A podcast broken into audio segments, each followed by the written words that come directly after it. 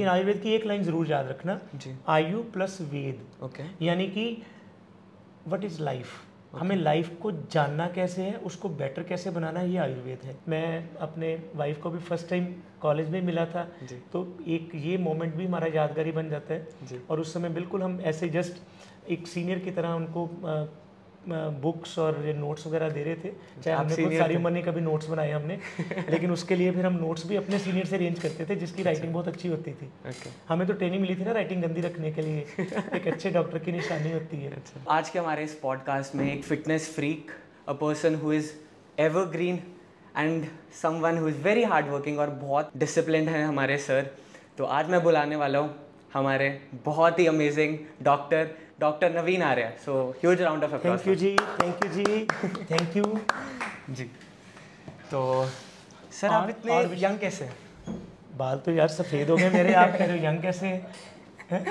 जी नहीं तो सबसे पहला क्वेश्चन यही था मेरा। जब मैं आपको फ़र्स्ट टाइम मिला था मैं आपको थोड़ा सा सब टेक्स्ट दे रहा हूँ। अच्छा। फ़र्स्ट टाइम मिला था तो सर ना मेरे बिल्कुल ऑपोजिट ही बैठे थे।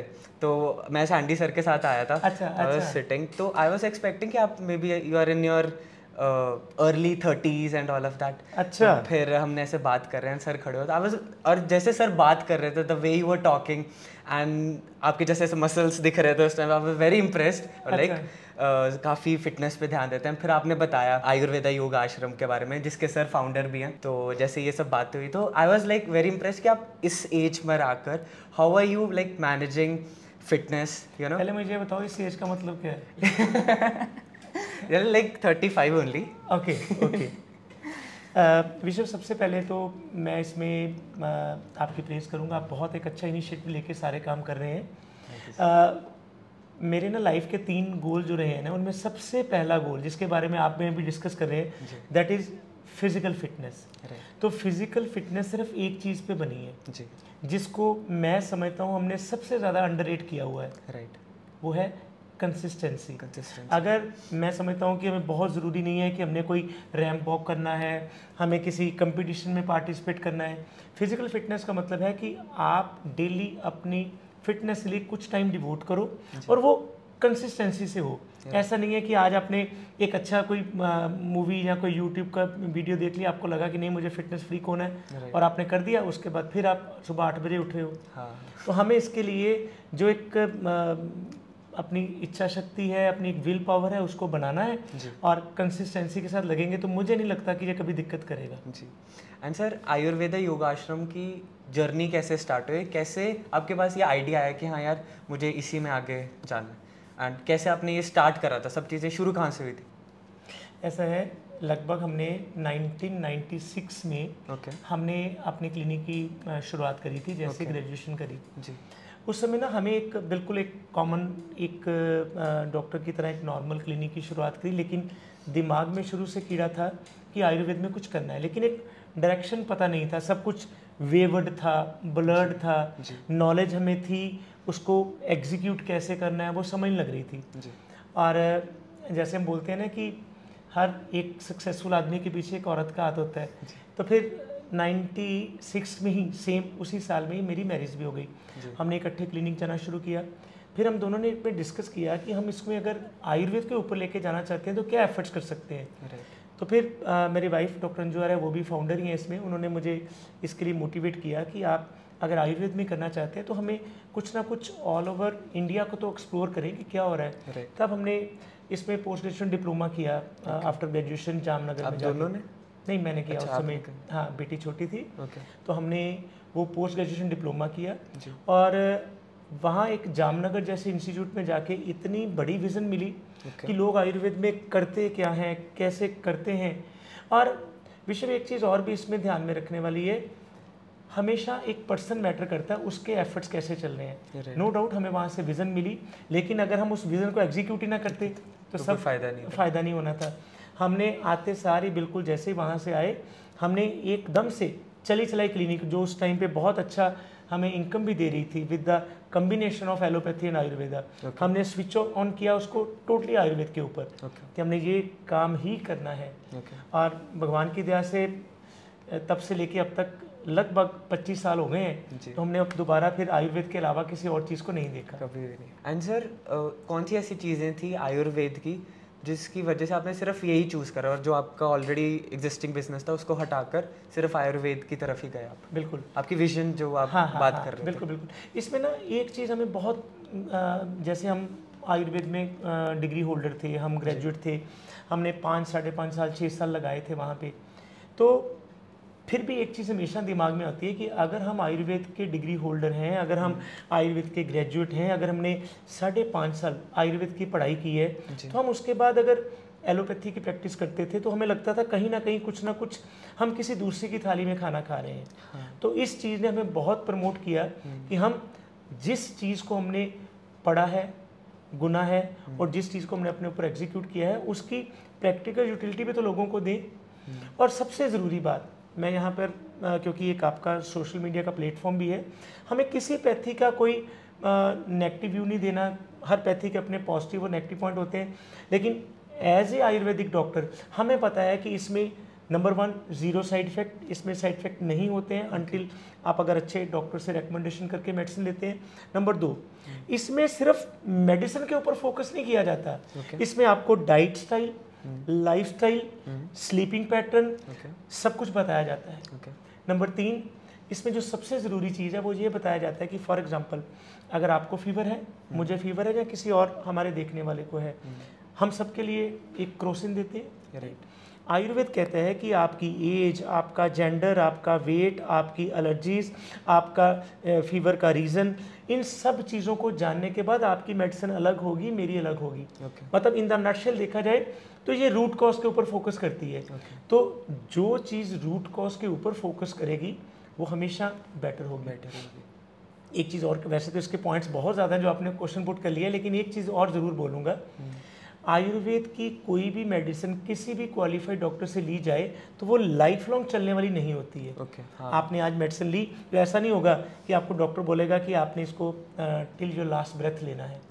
आफ्टर सम टाइम वो मेडिसिन ख़त्म हो जाती है with the onset of time तो अगर वो मेडिसिन ख़त्म ही हो जाती है तो इट मीन्स कि वो वर्क कर रही है कॉज के ऊपर। hmm. जबकि बाकी कई पैथीज में सिम्टोमेटिक ट्रीटमेंट करते हैं। Okay. तो हमारा ये सिम्टोमेटिक नहीं रहता कॉज से बेस रहता है। Okay okay. ये मुझे एक जो क्वेश्चन आपसे पूछना है ये मैं पहले पूछ सकता था बट आई गेस अभी भी पूछ सकता है कि बहुत सारी जो uh, मेरी जनरेशन है उनको आयुर्वेद है क्या पता ही नहीं है कि होता क्या है। लाइक like, हमने ऐसे मूवीज़ में देखा होगा ये होता है वो होता है बट एक्चुअल में पता ही नहीं है। तो आयुर्वेद है क्या एक्चुअल में? उसके बारे में पता वैसे अगर मूवीज़ में आता होता तो बहुत अच्छा होता। है मतलब अच्छी तरह नहीं बताया जाता। हाँ उसमें क्या होता है जी आयुर्वेद को एक ही चीज़ से माने कि आयुर्वेद नेचुरल प्रोडक्ट से बना है। पहले तो आ, क्योंकि ये हमारी एक आ, बहुत डीप फिलोसफिकल टॉक नहीं है आयुर्वेद के बारे में जी, जी, लेकिन आयुर्वेद की एक लाइन ज़रूर याद रखना।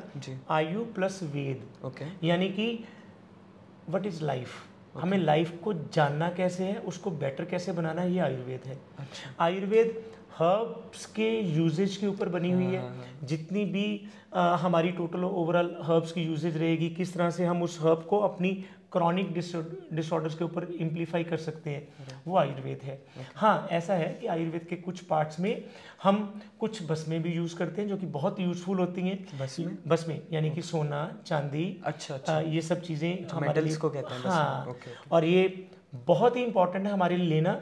लेकिन वो डॉक्टर के ऊपर डिपेंड करता है कि वो पहले पेशेंट की पूरी कंडीशन जाने okay. और उसके ऊपर गाइड करे कि कौन सी मेटल प्लस हर्ब का कम्बिनेशन किसके लिए बेटर हो सकता है।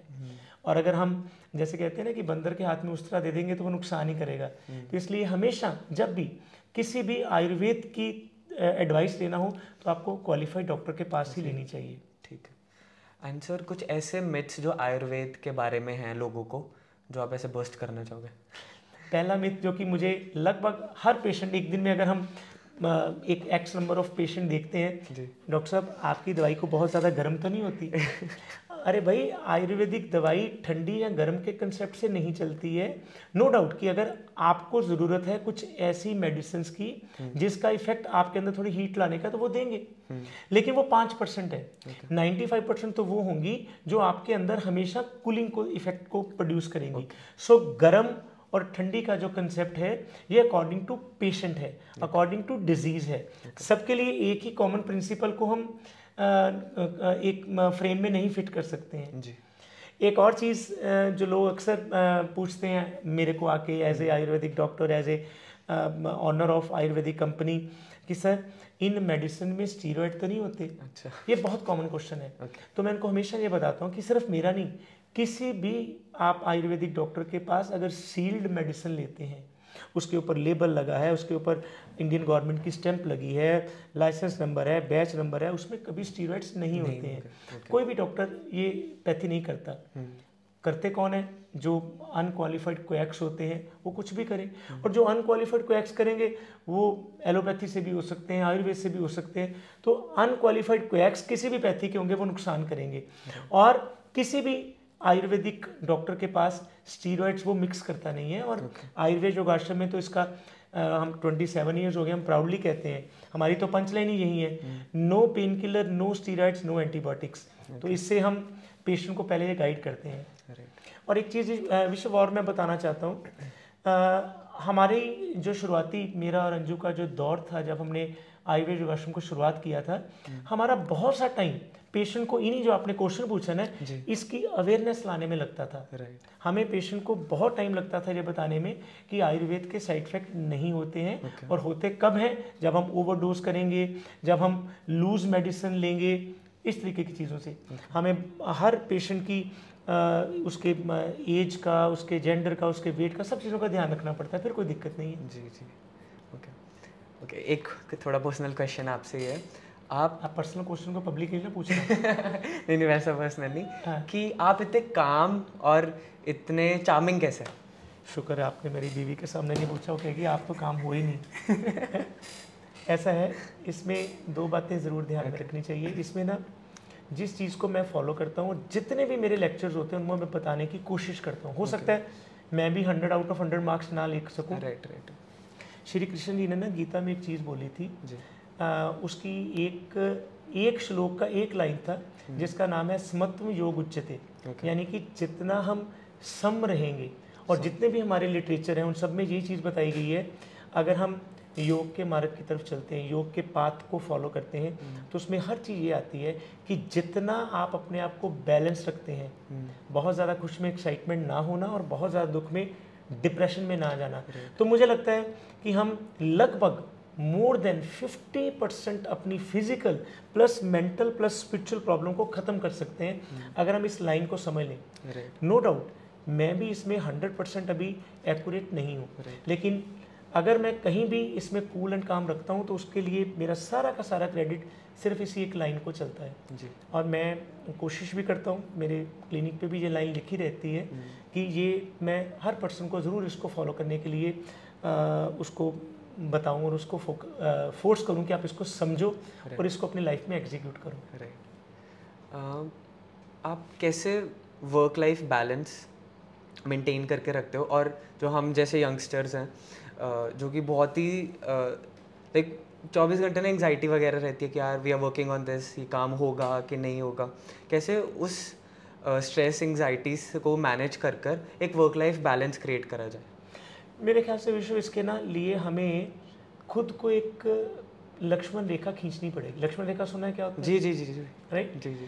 वो क्या है कि नो डाउट स्टार्टिंग के कुछ टाइम में हमें भी इसका अंदाज़ा नहीं था। हम्म। लेकिन अब जैसे फॉर एग्जांपल हमने एक रूल बना लिया हुआ है हमारा अगर सिक्स और seven o'clock clinic off होता है हम उसके बीच में अमूमन 99 परसेंट उसके बाद हम कोई प्रोफेशनल टॉक नहीं करते हैं okay. ना बहुत ज़्यादा और इसमें पेशेंट देखने के मामले में और मेडिसिन सेल करने के मामले में अपने आप को इंडल्ज रखते हैं सिक्स okay. और क्योंकि सिक्स और सेवन पी इसलिए बोल रहा हूँ अमृतसर में हमारा क्लोजिंग टाइम सिक्स पीएम है और गुड़गांव में सेवन पी है okay. तो हम कोशिश करते हैं कि इसके बाद ना फैमिली में ना अपने हमारे मेरे और वाइफ के बीच में कोई प्रोफेशनल टॉक हो okay. और ये एक बहुत ज़रूरी डिसिप्लिन होता है जो हमें खुद बनाना पड़ता है फॉर hmm. एग्ज़ाम्पल हम संडे को अप्रॉक्सीमेटली एक या दो घंटे छोड़कर जिसमें हमारा कुछ अकाउंट्स मैटर का काम होता है hmm. लगभग हम बाकी सारा दिन अपने आप को क्लिनिकल वर्क से परे रखते हैं okay. और एक चीज़ आपने शुरुआत में ही पूछ ली थी अगर हम फ़िज़िकल फिटनेस की तरफ़ ध्यान रखते हैं ना हाँ। तो वर्क लाइफ बैलेंस अपने आप होता है हम रोज़ का लगभग 75 मिनट्स अपने आप को दे रहे हैं हाँ। मॉर्निंग में वो टोटल आपका इंडिविजुअल टाइम है वो आपके वर्क लाइफ बैलेंस को आपको बाकी नौ से छः काम करने के लिए आपको और ज़्यादा एनर्जी देता है और शाम को हम फोर फैमिली मेंबर्स हैं अपने बच्चों के साथ टाइम स्पेंड करना उनके साथ रिलैक्स मूड में बैठना तो हमारा ये वर्क लाइफ बैलेंस अपने आप हो जाता है।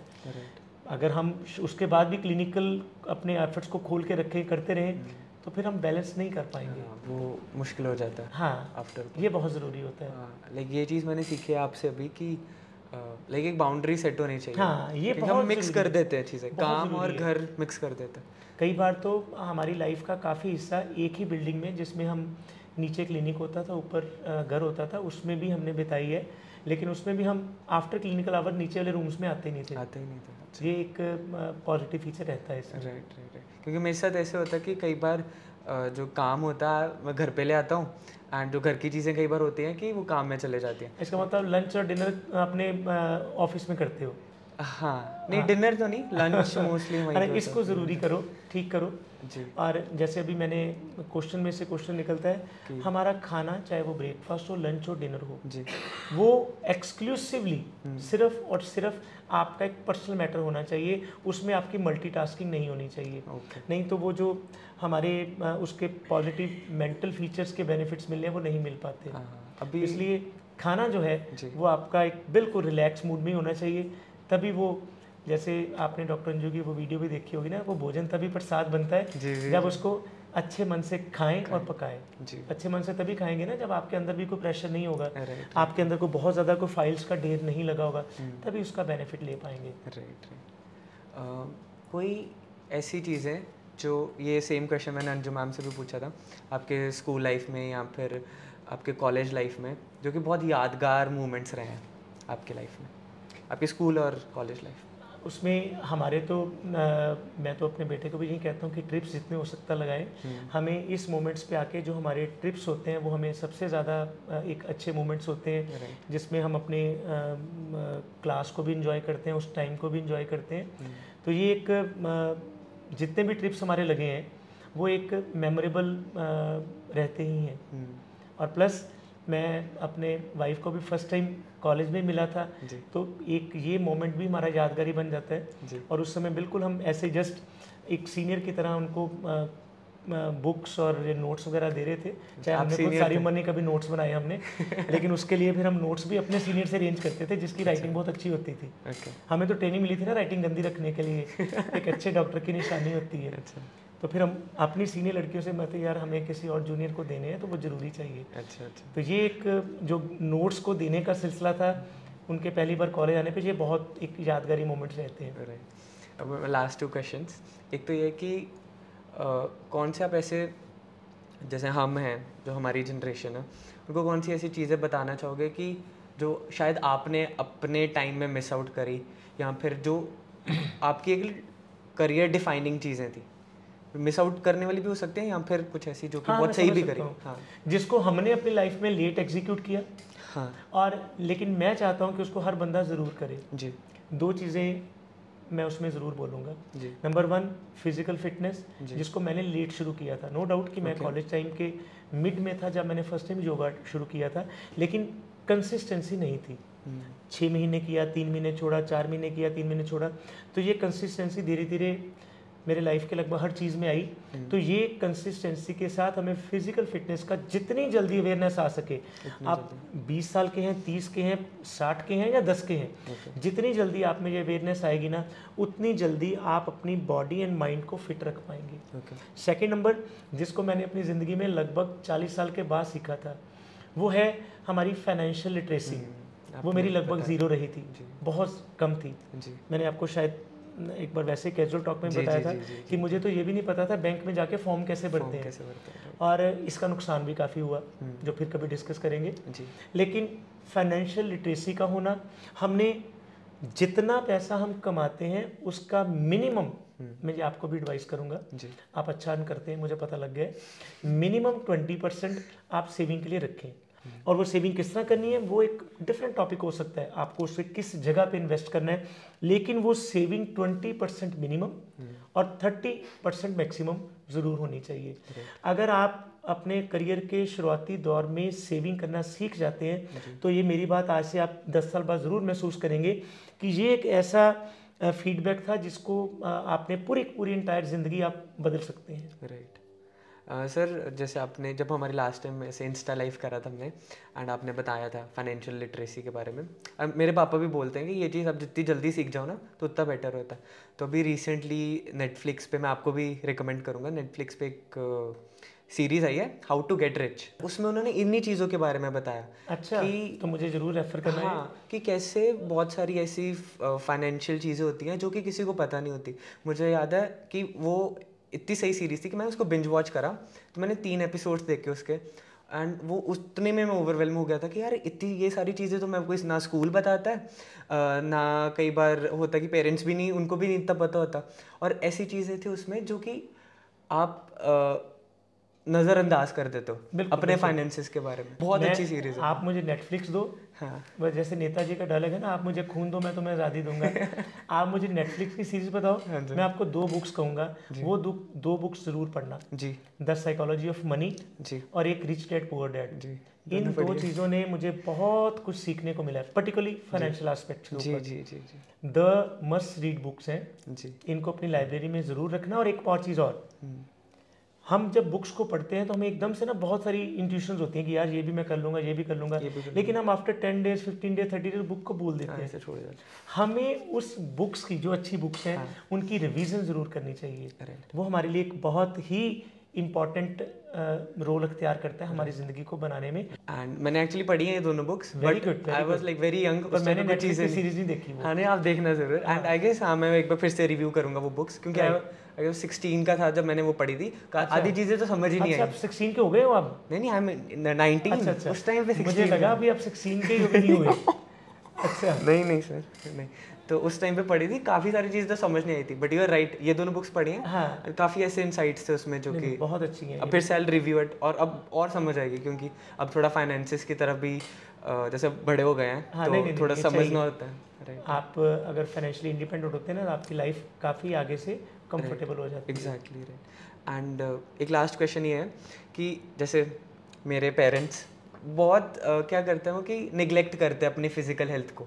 और बहुत सारे और भी बच्चे होंगे जिनके पेरेंट्स सिर्फ़ work work work work work वो बहुत ज़्यादा स्ट्रेस लेते हैं। चाहे वो फाइनेंशियली इंडिपेंडेंट भी हैं बट फिर भी बहुत स्ट्रेस लेंगे कि हाँ यार चलो और काम करते हो हम काम और काम करते हैं। उस चक्कर में फ़िज़िकल हेल्थ को बिल्कुल uh, क्या कहते हैं इग्नोर कर देते इग्नोर कर देते हैं कुछ नहीं करते।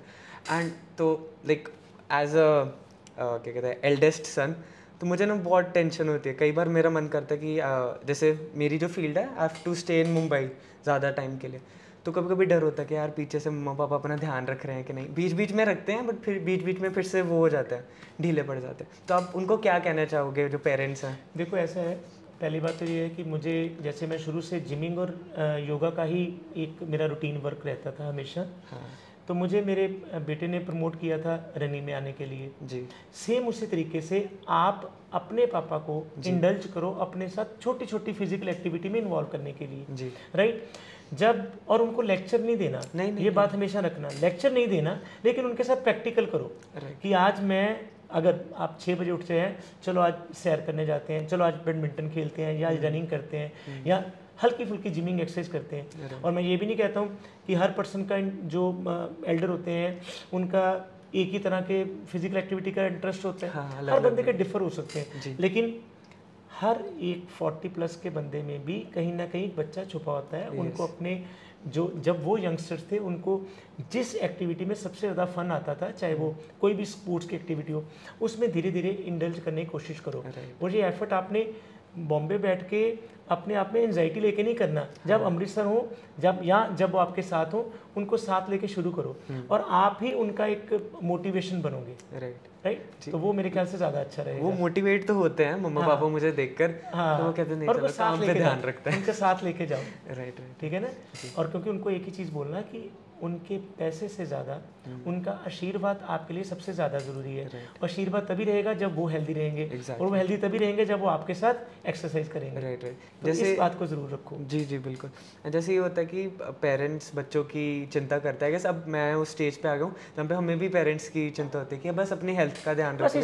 चिंता को ना आप एक लगन के तौर पर उनको आगे लेके आओ और अपने साथ टाइम स्पेंड इस चीज़ों के लिए करवाओ। चाहे ज़रूरी नहीं मैं कहता कि अगर आप एक घंटा लगाते हैं उनको एक घंटे की शुरुआत करो हाँ, आप दस मिनट लगाओ।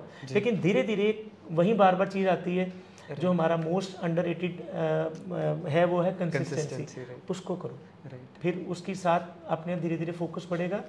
और अभी लास्ट में एक वीडियो देख रहा था रॉबिन शर्मा उसमें बोल रहा था हमें एक हैबिट को बनाने में 66 डेज़ लगते हैं। हाँ, तो आप उनके साथ 66 डेज़ जो है वो स्पेंड करो। किसी भी एक फ़िज़िकल एक्टिविटी में जो उनको पसंद हो। जी। फिर वो अपने आप उनकी एटॉमिक हैबिट्स की तरह साथ बनती जाएगी। हाँ वो बुक बहुत वो भी बुक बहुत अच्छी है। हाँ। आप आपने पढ़ी है बहुत अच्छी। बहुत अच्छी मेरी टॉप टेन में है हमेशा। जी। आप ओके सर लास्ट क्वेश्चन है पर्सनल क्वेश्चन है। कैसे रूटीन बनाए जल्दी उठने की? सबसे बड़ी बात है कि मैंने जब इसका शुरू किया था कि मैं पहली बात है कि मुझे एफर्ट ज़्यादा इसलिए नहीं करना पड़ा क्योंकि मुझे कभी लेट उठने का था नहीं। था लेकिन मेरे आसपास बहुत से ऐसे लोग थे जो लेट उठते थे तो हमने क्या किया था कि हम अपने आप को कल से बेटर करना है एक परसेंट हम्म, अगर आज आप सात बजे उठते हो तो कल आप लगभग से फिफ्टी तक उठो। नहीं ज़रूरत आपको एकदम से पाँच बजे उठने की। धीरे धीरे करते आपको बेटर जब करते जाएँगे ना जल्दी उठने के लिए एक परसेंट दो परसेंट बेटर करते जाओ कल के मुकाबले में। और हमेशा कंपटीशन अपने आप से करो।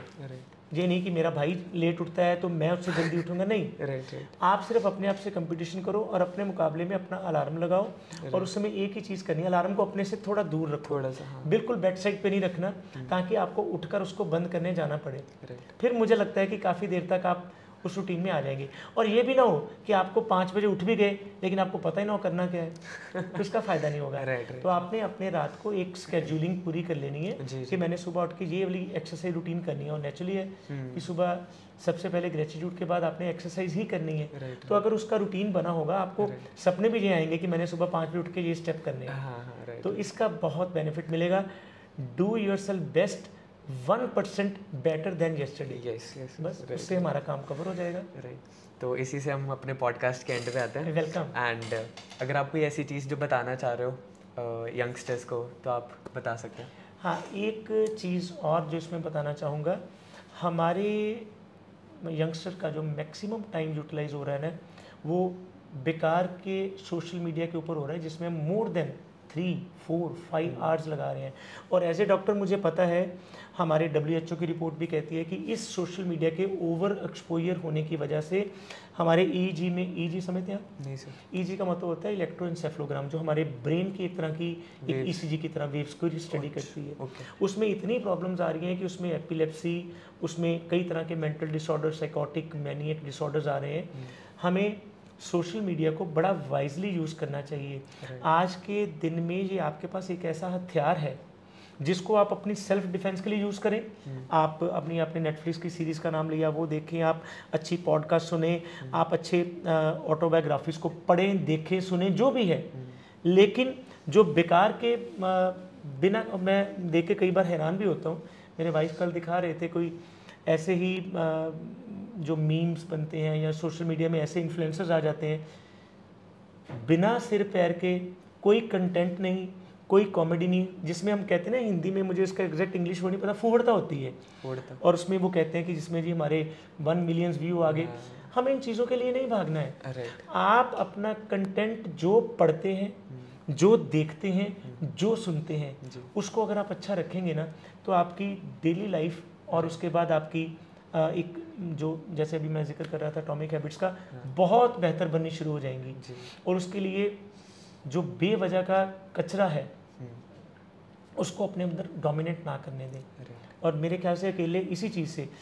और ये हमारी एक तरह की कंपनी है ना हमारी संगति जिस तरह की होगी। हाँ, हाँ। और जितनी हमारी कॉलेज की हमारी यूनिवर्सिटी की हमारे स्कूल की संगति होगी वो आपकी पर्सनैलिटी को डिपिक्ट करेगी। राइट अगर हमने सारा दिन ऊँची ऊँची आवाज़ में म्यूज़िक लगा के सिर्फ़ अपने आप का टाइम ही किल करना है तो हम क्रिएटिव नहीं बन पाएँगे। और मुझे आपके ऊपर भी प्राउड होता है कि आप बहुत छोटी एज में अपने गोल्स के लिए सेंसिटिव हो उनको समझते हो अपने पेरेंट्स की फ़िक्र करते हो तो ये कहीं ना कहीं से हमारे अच्छे संस्कार होते हैं। और अगर फॉर एग्जांपल आप इस समय एक ओपन जीप में लेके अच्छे से पंजाबी गानों के साथ किसी भी एक अच्छी सी अपनी एज की लड़की को छेड़ने जा रहे हैं तो वो आप कल्पना करो और आज का आप विश्व कल्पना करो कितना ज़मीन आसमान का फ़र्क होगा? क्यों? क्योंकि आपकी कंपनी अच्छी है। और जितने यूथ की कंपनी अच्छी होगी उतना वो ज़िंदगी में राइज करेगा। Right and last message last message जितना हो सके up till your last breath no say no to alcohol and no to smoking I don't do my best wishes are with you thank you so much and I hope आपको मज़ा आया होगा definitely definitely आप बड़े अच्छे casual तरीके से बात करते हैं और मुझे भी काम होकर बातें करने में मज़ा आता है। जी thank you so much sir welcome and next time अगर कोई पॉडकास्ट हम करेंगे हाँ तो... ज़रूर. उसमें ना आप एक पर्टिकुलर टॉपिक को पकड़ेंगे। मेरा नेक्स्ट होगा हमने सिर्फ़ जैसे फॉर एग्जांपल आप सिर्फ़ स्ट्रेस को पकड़ सकते हैं हाँ, हाँ. तो स्ट्रेस हमारे लिए एक ऐसा ट्वेंटी मिनट्स का टॉपिक हो सकता है जो कि हमारे ऑडियंस के लिए हमारे व्यूअर्स के लिए एक बहुत ही आई ओपनिंग हो सकता है। And to be very honest मैं यही सोच रहा था कि नेक्स्ट पॉडकास्ट में ना हम स्ट्रेस और एंजाइटी के बारे में हाँ, बात करेंगे। अकेला एक टॉपिक को हाँ, पकड़ेंगे अकेला उसी के बारे में और उसमें बेस्ट करेंगे। जी जी। ओके जी इसके लिए थैंक यू मिलते हैं। एवरीवन